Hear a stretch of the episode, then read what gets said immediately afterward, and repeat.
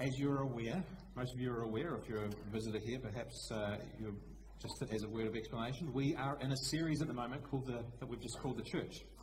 We're just looking at various aspects of the of the church. We started this really early in the year, had a three month break, obviously, as the rest of the world had a three month break from pretty much everything, and uh, and now we're just just continuing on as we um, look at a handful of uh, topics that uh, I did intentionally and move towards the end of the series uh, so that we were all back together again and we weren't doing this uh, behind a, a, camera.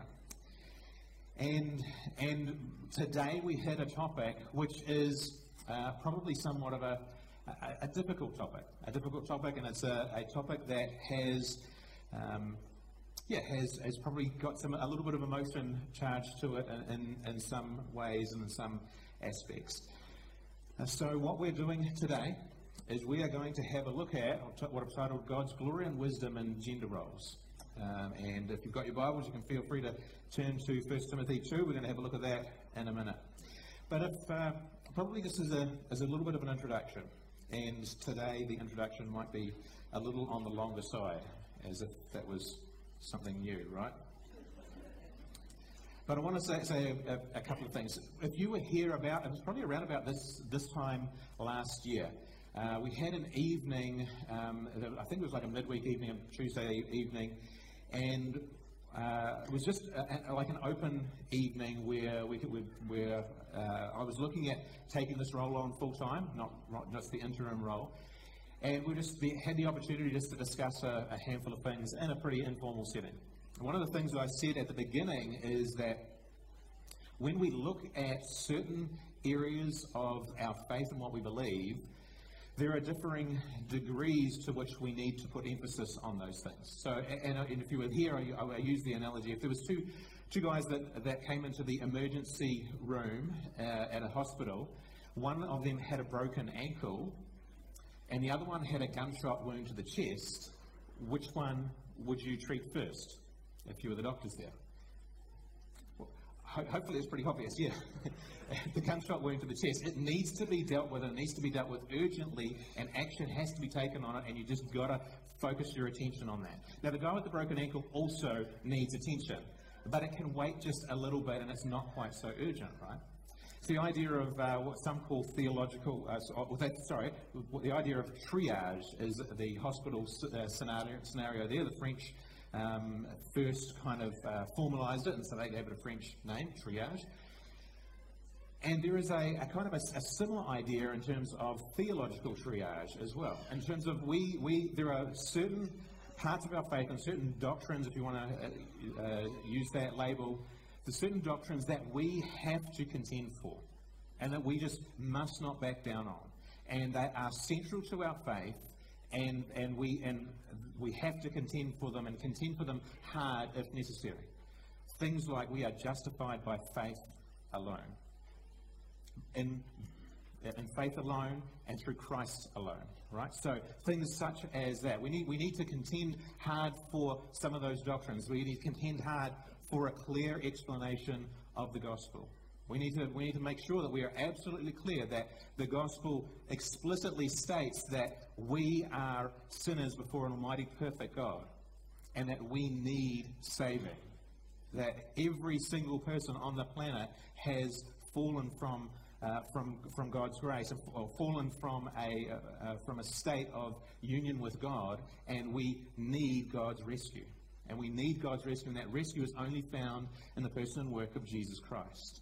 We need to be absolutely clear about that, that we, we have to, each one of us must surrender to, to Christ and accept by faith his forgiveness for our sins so that we can be reunited with God, so that we can spend eternity with God and that we can have Christ living in us here on this earth so that we can live the Christian life that God asks us to live. And we can't do that without Christ. So those sort of things, we, we just have to contend hard for those things. And if uh, there was someone that was coming along having a, a differing opinion of, of that, we just need to be carefully and lovingly, but also reasonably strongly contending for those things.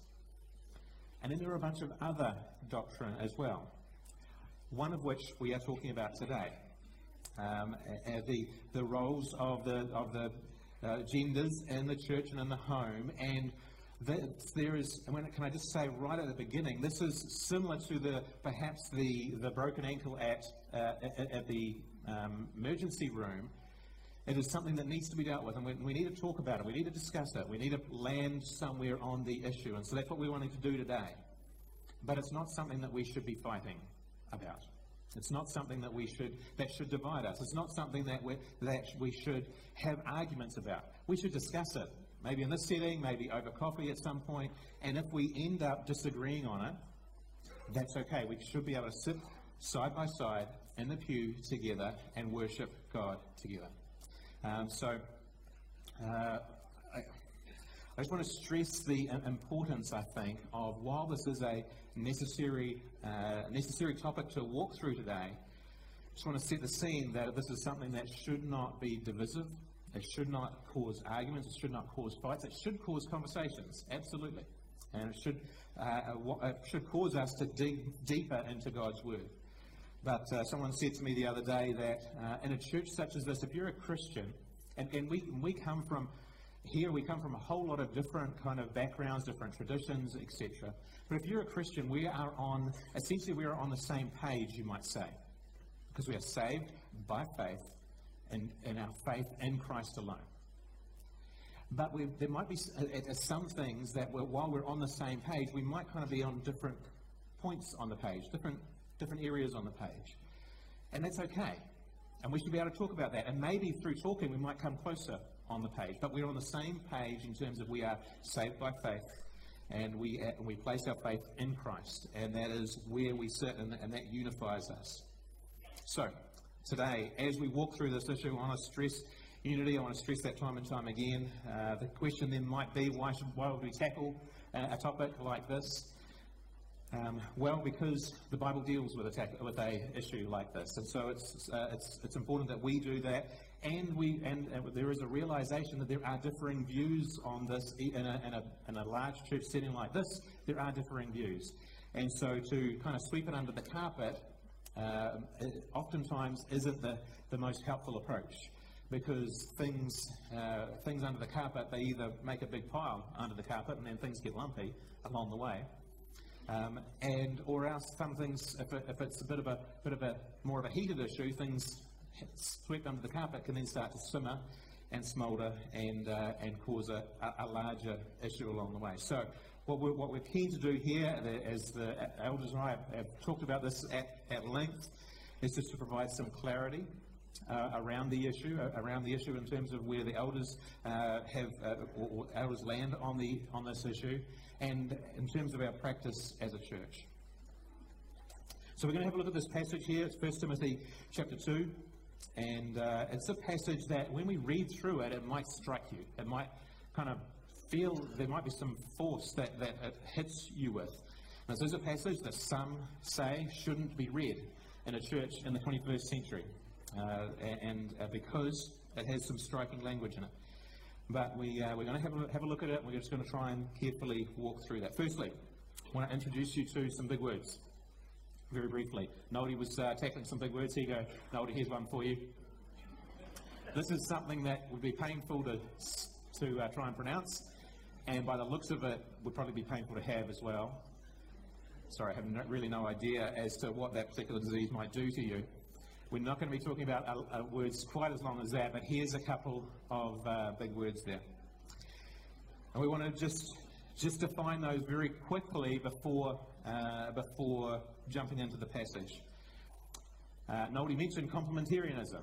And so here's how I want to define complementarianism, and we'll define the, the second term, egalitarianism, uh, as well. And, and, I want to define them, realizing that some might have some different nuances here. Complementarianism, first big word. A belief that men and women are 100% equal in the eyes of God, but that God gives men and women different roles in the home and in the church. Okay, so there's, the, there's a, a broad brush uh, description there. And then egalitarianism, a, a, a second uh, idea there as well, uh, is the belief that men and women are 100% equal in the eyes of God, and that this equality means that there cannot be a distinction in roles given to or available to men and women in the home and in the church. Now, I understand that some would, would, would uh, nuance that a little bit differently. Some say that perhaps egalitarianism could re- apply to the, the, church and not the, the home, or, and, and uh, some uh, variations in there. But broadly, those are the two, two big words that we want to just utilize throughout this morning. All right, let's have a look at the passage. 1 Timothy chapter 2. We're going to start in verse 8 and go down to verse 14. So Paul is writing to, to, uh, to his, uh, perhaps we might say, apprentice in the, the man Timothy. He says in verse 8, chapter 2, I desire then that in every place the men should pray, lifting holy hands without anger or quarreling. Likewise, also, that men should adorn themselves in respectable apparel with modesty and self control, not with braided hair and gold or pearls or costly attire, but with what is proper for women who profess godliness with good works.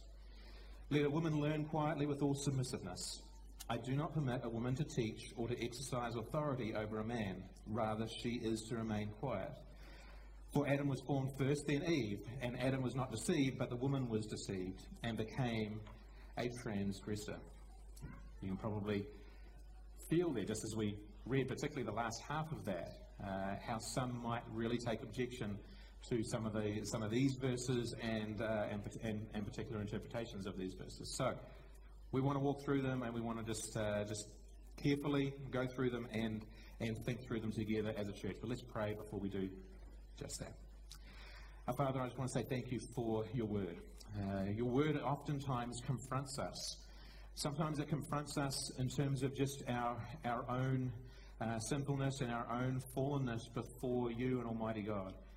And then sometimes it confronts us collectively, and we wonder what we do with some of these verses, and we wonder what, uh, what to do uh, in terms of just how do we apply them in a 21st century setting. And so, as we walk through this now over the next few minutes, Lord, I pray that you would just uh, give us open hearts, open minds, that you would uh, give us all as a church a, a sense of unity, even if we walk through this and, and still disagree with one another. Lord, I pray that we would be united on the things that are central. And I pray that we're being united in your, your goodness, your holiness, your perfection, and your great plan of salvation that you have accomplished through your Son, Jesus Christ. So I pray that you would just uh, uh, as, a, as a group here, just help us to, uh, to think well about these things. Pray that you would uh, help me just to uh, speak wisely and to just walk uh, carefully and gently through this topic. And I pray that you would uh, bless us all as we tackle what is a difficult subject. So we thank you for this time. We pray for your blessing on it, and it is in Jesus' name that we pray. Amen.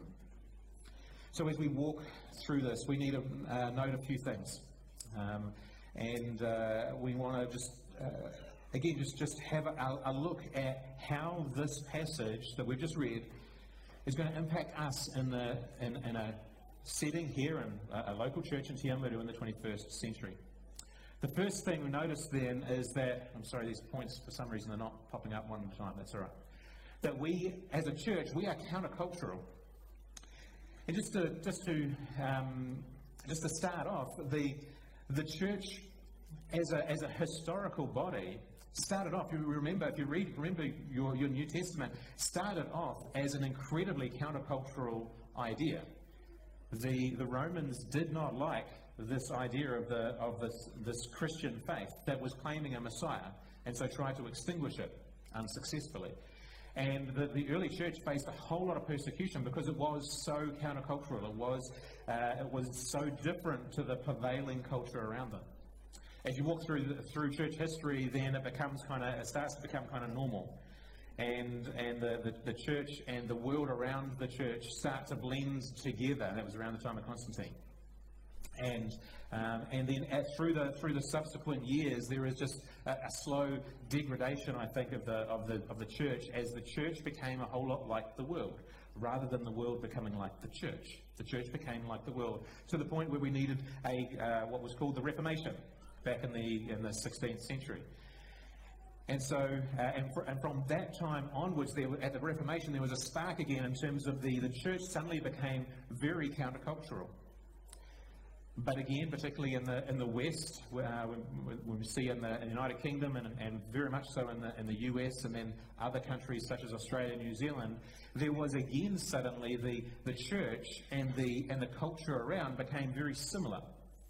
And uh, so the so the, uh, the, the, the church and the culture uh, kind of walked alongside one another, and the church had a really large influence on the culture around us, on the world around us, which was a good thing. But then as the world started to drift, the, the church, kind of being very close to the world, just, just drifted alongside as well. And you, you see that, I think the best place to see that is in the American South at the moment, where a kind of a, just a nominal Christianity is uh, like a Christianity in name only, not in any real sense, uh, is just rife through the uh, American South as the church has just followed alongside the world. They've kept a few good values, a good, nice value system uh, alongside, but has just crept into uh, into uh, just worldliness, but that looks kind of nice. And so I want to make the comment that uh, that there we go. The others have suddenly magically disappeared. If the church and the world look the, look the same, then the church is almost surely in the wrong place. And I think church history teaches us that. And so when we come to verses like this, if we look at those verses and they strike us and we, uh, and we think that, that how on earth can that be in the 21st century and 20 years into the 21st century, do you realize we're a fifth of the way through this century? And that makes me feel like I'm old. But if we have a if we have an issue with these particular verses in the in the 21st century, then perhaps we need to check our heart. Perhaps we need to check our hearts and ask what's going on. Because these, these verses, they, they take direct aim at some of the idols of our culture. Our culture uh, gets hit by complementarianism from two different directions. One is uh, the idea of expression, and two is the idea of authority. And fir- that first one, uh, that first idea, our culture loves self-expression. We love to express ourselves. We, and, and our culture values self-expression almost above all things. Think about social media. One of the primary roles of social media is for us to express ourselves. As if you all really love to know about what's happening about me and what I ate for breakfast and where I'm going on holiday and all those sorts of things. Somehow we, we get the idea that we need to express ourselves and, and we need to express our, our, our, our ego to the, the world. And these verses, I think, then start to, to hit at that idea because there is only one being in the universe that must be expressed, and that's God. And our job is to express God.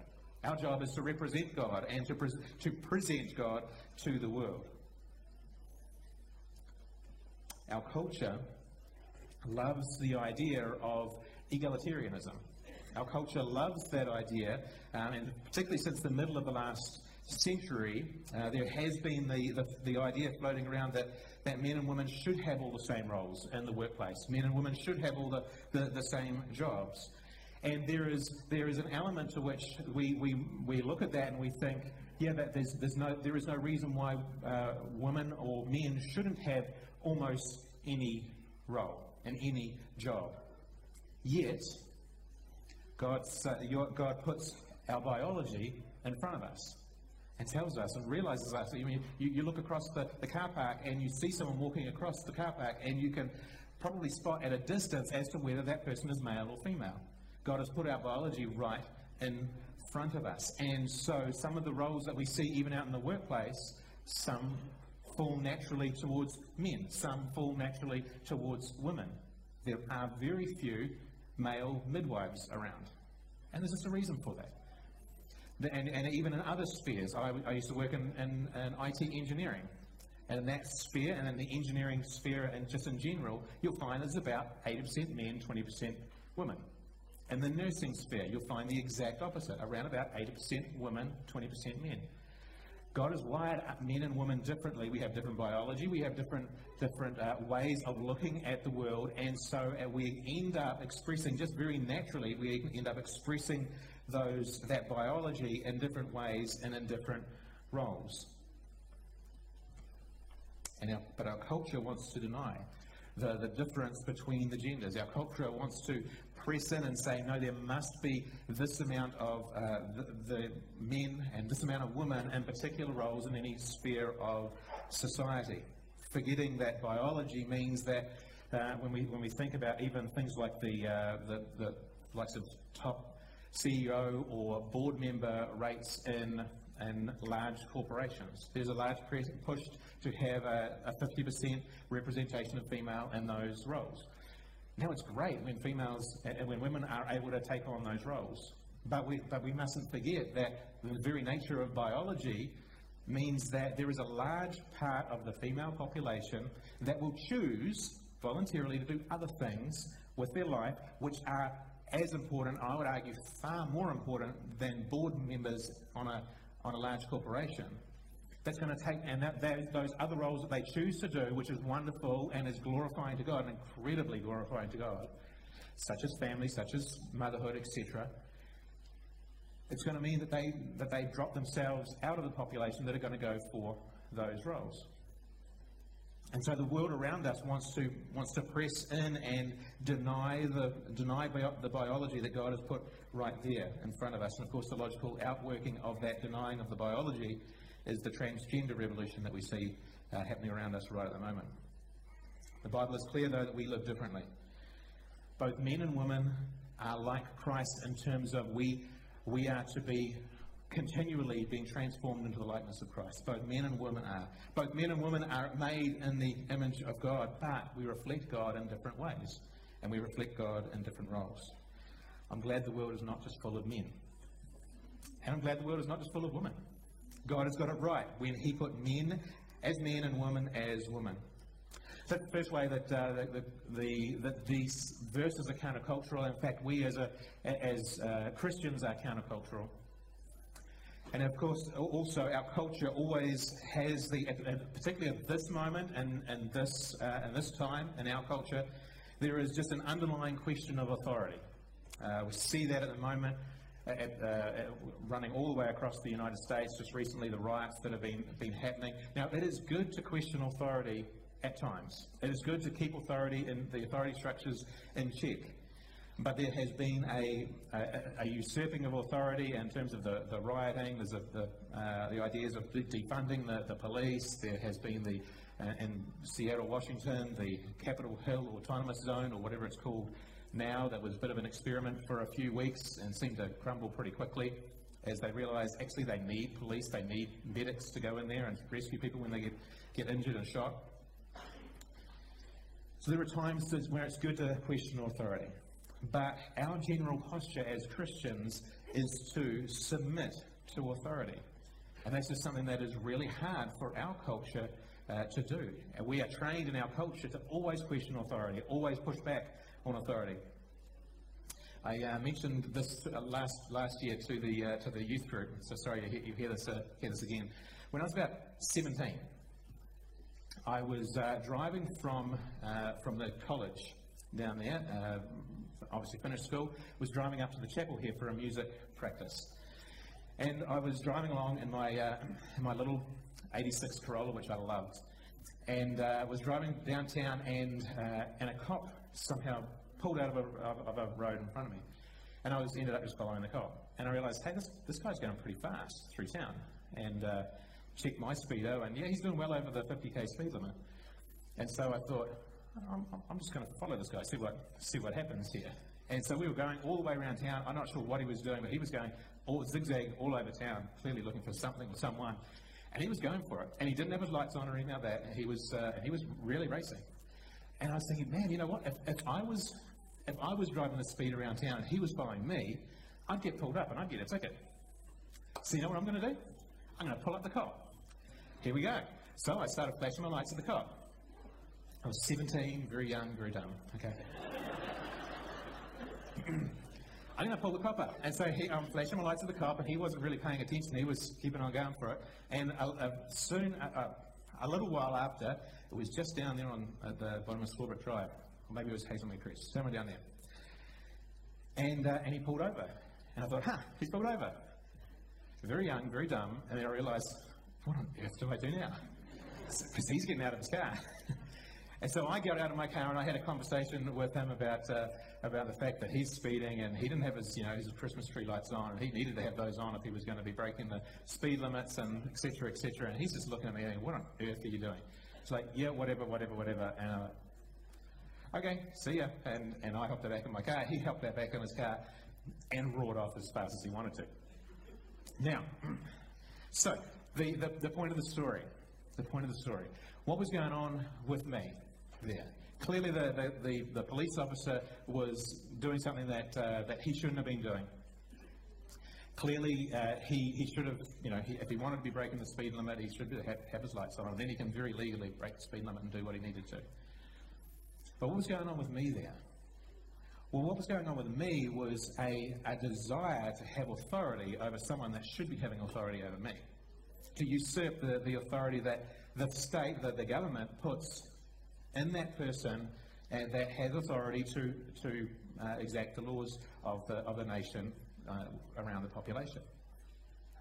Now, there are things, there are ways in which I, I could have and should have dealt with that situation. I could have easily taken the guy's number plate, reported it with the time and location, etc. And there are mechanisms that the police have assured me there are mechanisms for them to check up on the, those things and take and take action. And I think this day and age, those those mechanisms are far better as well, given everything that's going on around the place. But what was going on in my heart? I was just wanting to have authority over someone that should that should have had authority in that situation over me. And I think I wanted to have a really cool story to tell the next day at school.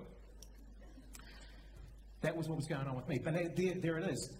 Our culture always wants to try and usurp the authority that is over us. Our, our, pridefulness w- wants to rebel against authority and push against authority. And I think unless we start to address some of these idols in our heart, sometimes it might be hard for us to look at these verses here and uh, and embrace the, the verses as the, in terms of what they are saying to us. So I think we need to stop asking questions such as, Does the Bible seem wise to me? and start asking, Do I seem wise in light of what the Bible says?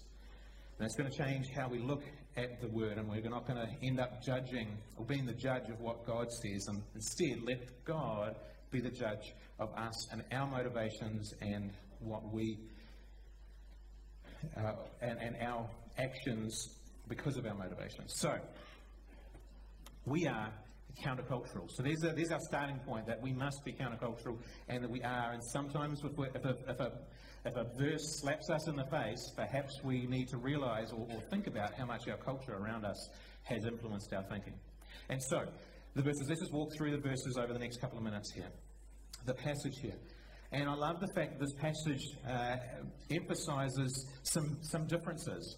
Uh, the, the passage addresses men, and it addresses women, and it addresses women and men differently because we are different and we struggle with different things. Firstly, in verse 8, uh, men are to pray with holy hands, lifting up holy hands. Have a look at verse 8 there. I desire then in every place the men should pray, lifting holy hands without anger or quarreling. Uh, there is the, uh, just as a sideline, of course, there is the, the it was a debate. It probably really isn't a debate anymore about the raising of hands in church. And that's all well and, and it's good, and it's great to express yourself in terms of worship and singing and the like. So the, the, the scriptural call here, though, is to lift holy hands in prayer. And you think, oh, that's a bit unusual. I don't usually raise my hands in prayer.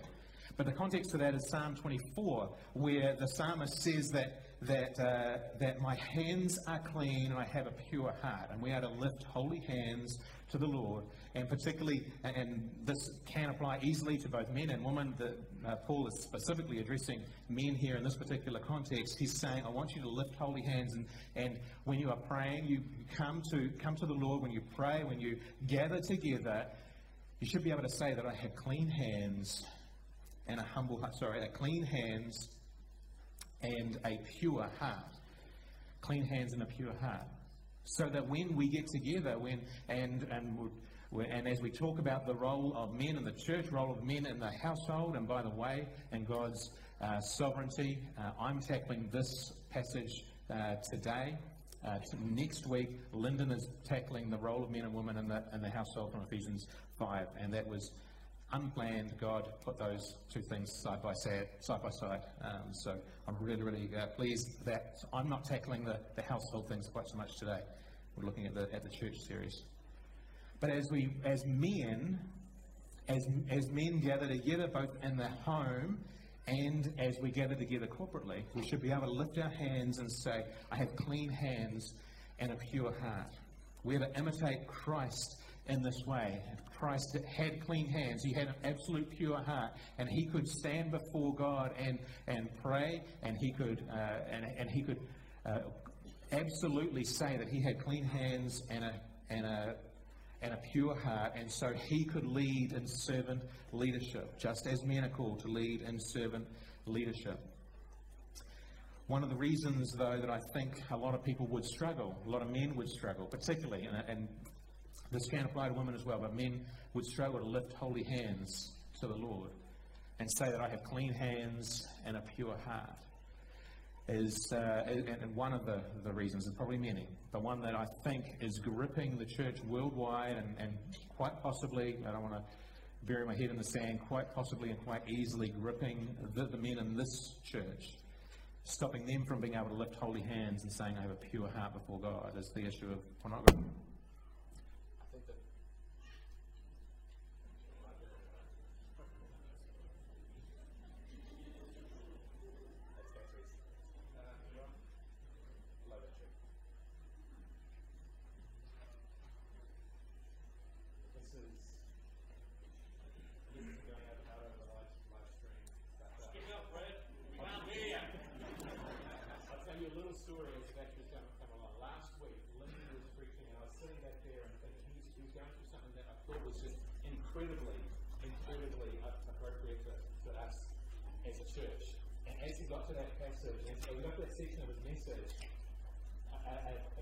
started walking over here, and another one over here, or I don't know where. And just all over the place, sorry. The, the, the, uh, the children started to, to, to, squawk, and I was, thinking, I was sitting there thinking, this, this is just something that would be fantastic for the church, just to hear and to absorb and to, to soak into. into and I just started praying there, and I don't think this is my doing, it's God's doing. I just started praying there that, that, that we would be able to hear what Lyndon, the point that I knew Lyndon was just walking towards, that was and he did it, and he did it well. I can't remember the exact words, but he hit that home. And just as he was launching into the, the climax of that, the entire room went silent.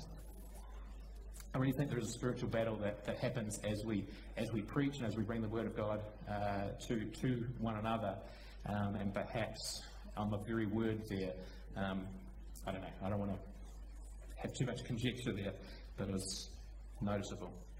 One of the things though that I think rips uh, rips churches apart from the inside out is the is this issue of pornography.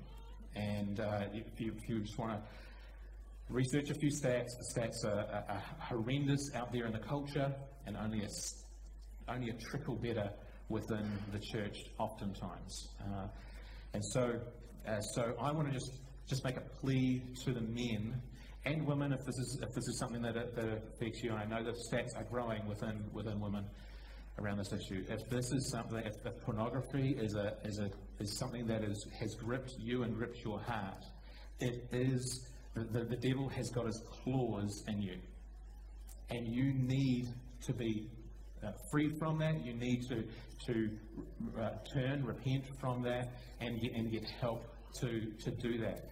Uh, pornography is one of those things that just is, is unique in one way in terms of the way in which it digs into you and just digs into your heart.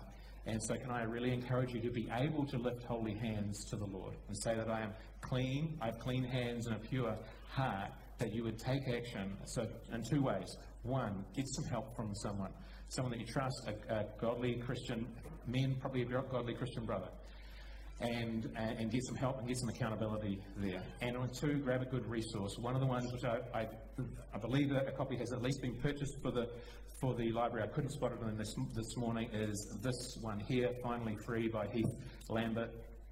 Uh, just a great resource to to help you through that topic, and amongst other help. Um, anyway, so so men, can you lift up holy hands and say that I have clean hands and a pure heart.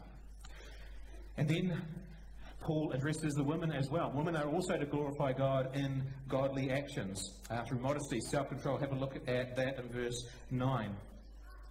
Uh, likewise, also, in a similar sort of way, notice that it's similar and that it's also in every place from verse 8. Likewise, that women should adorn themselves in respectable apparel, modesty, self control, not with braided hair or gold or pearls or costly attire but what is proper for women who profess godliness with good works. So he's emphasizing here modesty, self control, good works. These are the things that show us, that show the world that you have a pure heart and pure motivations. An emphasis on the inward and a de emphasis on the outward, which is exactly like Christ Himself. Exactly like Christ Himself. Women are being called to be like Christ by not showing outwardly adorning things as, a, as, a, as any sort of uh, symbol of, of who you are, but the inward is, is, the, uh, is how Christ shone out to the world. He would, Isaiah tells us that he wasn't much to look upon. And we're told that, that he, he got about and he did not have a place to, to rest his head. And by worldly standards, he was not much and yet he is the very is the very image and form of, of God himself. And just like Christ our women are, uh, are asked to emphasize the inward and de-emphasize the outward.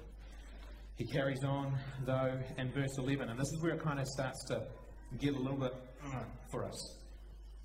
He says in verse 11 let a woman learn quietly with all submissiveness which was radical for Paul's day it's kind of the opposite, it's the unradical in, in our day. But it was radical in Paul's day because uh, he was asking women to, to, uh, to be, uh, to learn, uh, to empower them for ministry. He wanted that to happen for women because in, in, his day that was, that was not the case. Women couldn't get an education. Uh, which, which continued on for many, many years through, uh, through, through much of the world. But this learning in the church setting was supposed to be done in, uh, quietly and in full submission. Again, that hits us. It hits us hard. But here we're, we're told that women are also to glorify God as they imitate Christ in godly submission. It's striking that this idea of the idea of submission and headship, or submission and leadership, or however you want to term those ideas, it's really pushed back on in, in our culture in our day and age. Yes, and, and, and, and, part, and I'm going to get some objections in a moment. But, and one of the reasons why is that, is that it feels like somehow women then become secondary, that are, that are somehow less, because they're asked to be, to be, uh, to be uh, quiet, uh, do, to do this quietly and then to be in submission. And Ephesians 5 is going to hit on some other submission ideas. And that really, that's really hard. That really kind of, uh, uh, I've, I've talked to some people who have described it as really hurting. And yet Christ did exactly that. He was in, he was one. He was completely and utterly equal with the Father. 100%. That's one of these ones that we need to contend with, contend for hard, okay? The, the Trinitarian idea that, that Jesus is the Christ and he is God 100%. There is no secondary nature to, to God. There is no, there is no uh, second place in terms of Christ secondary to, to the Father. He is 100% equal. We've got to contend there. Yet he chose to be submissive to the Father. So we can, we can never say, and the arguments that we make, and there's all sorts of discussions that are, that, are, that are good to have around this topic, but we can never say that submission means lesser, or that submission means secondary to, or, or, or any, any wording around that. Because if we do say that, then we, we can be implying that Jesus was somehow lesser than the Father. Okay, Jesus, so, so women are called to, in, in an amazing way, glorify God as they imitate Christ in godly submission here. Now, so the, the wording here, though, in verse, in verse 11. Uh, this doesn't mean complete silence. Uh, it doesn't mean complete silence at all. Uh, the word quietly there is used elsewhere in, in, the New Testament to be calm and not unruly. It lines up, lines up with the rest of the New Testament. Uh, God is a God of order, um, and it's not an absolute pro- prohibition. Of course, in 1 Corinthians 11, women are encouraged to pray, encouraged to prophesy. But women are, uh, as, as we work on to verse 12 here and goes a little step further, Paul's saying that women are to take up this role of teaching and authority. So let's have a look at verse 12. I do not permit a woman to teach or to exercise authority over a man, rather, she is to reign. Again, that word quiet, meaning calm and not unruly. And the context here is, of course, the church, and specifically looking at the preaching and teaching of the, of the Word of God. It's not a generalization to privilege the voices of men over the voices of women. But we need to listen to this with the rest of the Bible in our ears. So important when we approach a passage like this that we remember that God does not contradict himself. He's always giving a unified message.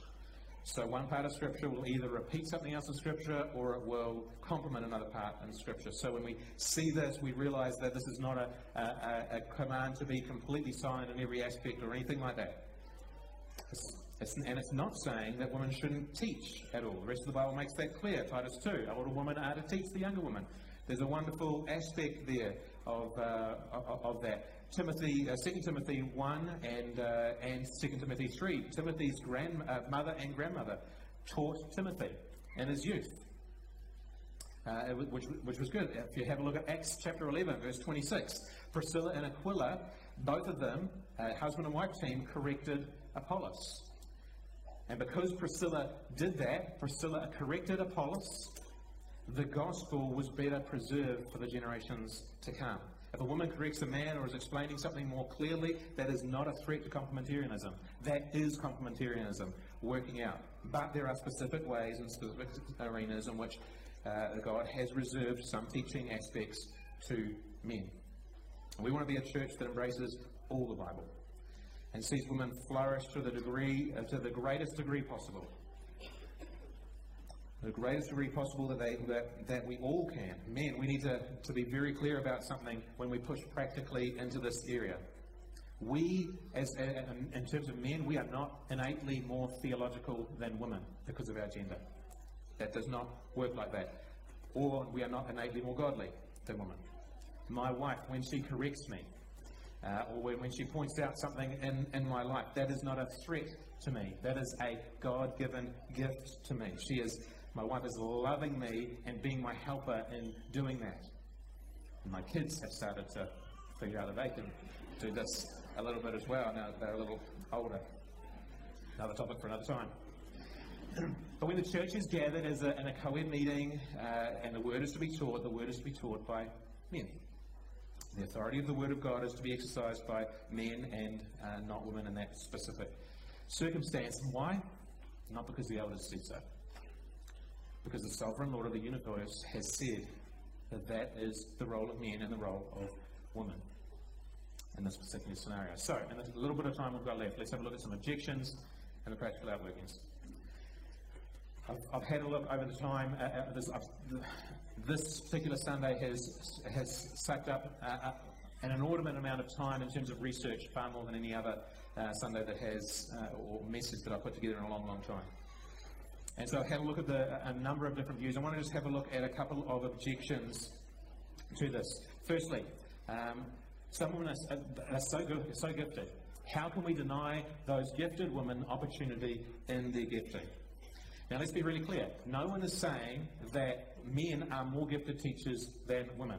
There are some women in here in our congregation who are incredibly, amazingly gifted teachers. There is no doubt, no argument about that that when we argue that women should have the opportunity to teach in public because of their gifting, what we end up doing, I contend that what we end up doing is that we're pitting the Spirit of God working in a person against the Word of God having authority over a person.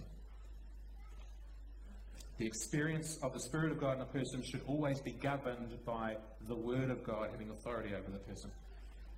The Spirit, the, the Bible, and the Spirit of God will never be enemies. They will never contradict one another. They will always be unified. It just could not work either way. When I was, this is a real quick story, when I was uh, visiting some friends down in Palmerston North, again when I was pretty young, and we were all pretty dumb at that stage. Um, we, uh, uh some engineering students down in Palmerston North, I think it was the 21st or something, we were, we were gathering there together for, and some engineering students who, who had flatted together had two bicycles there, and they thought one night, and maybe there's a little bit of alcohol involved, but I'm not sure. They thought one night, let's just try and make a tandem bicycle out of these two bikes. Great idea. Great little project for, for a couple of engineering students. And so they did it. And they did it in an unusual way. What they did is they, they ended up with a bike with two sets of pedals, two seats, two handlebars, and three wheels. And both, so front wheel, a back wheel, and a wheel in the middle. And both the front wheels could turn independently,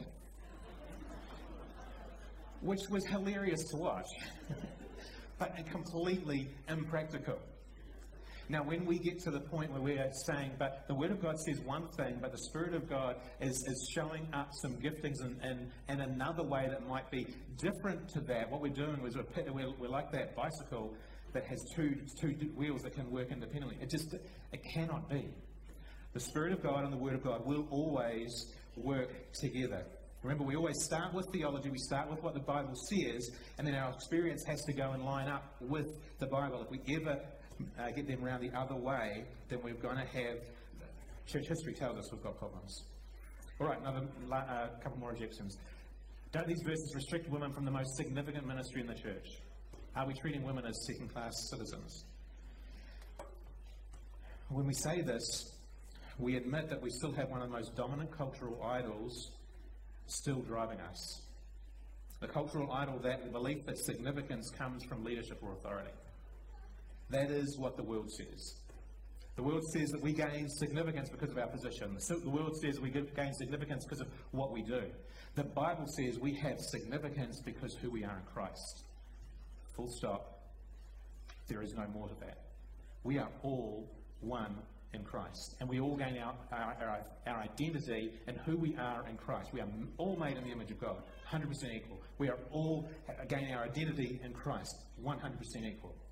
So we can't start to use language like second class citizens or anything like that because that's what the world says about that issue. The Bible says something completely different. I'm have to keep on going here.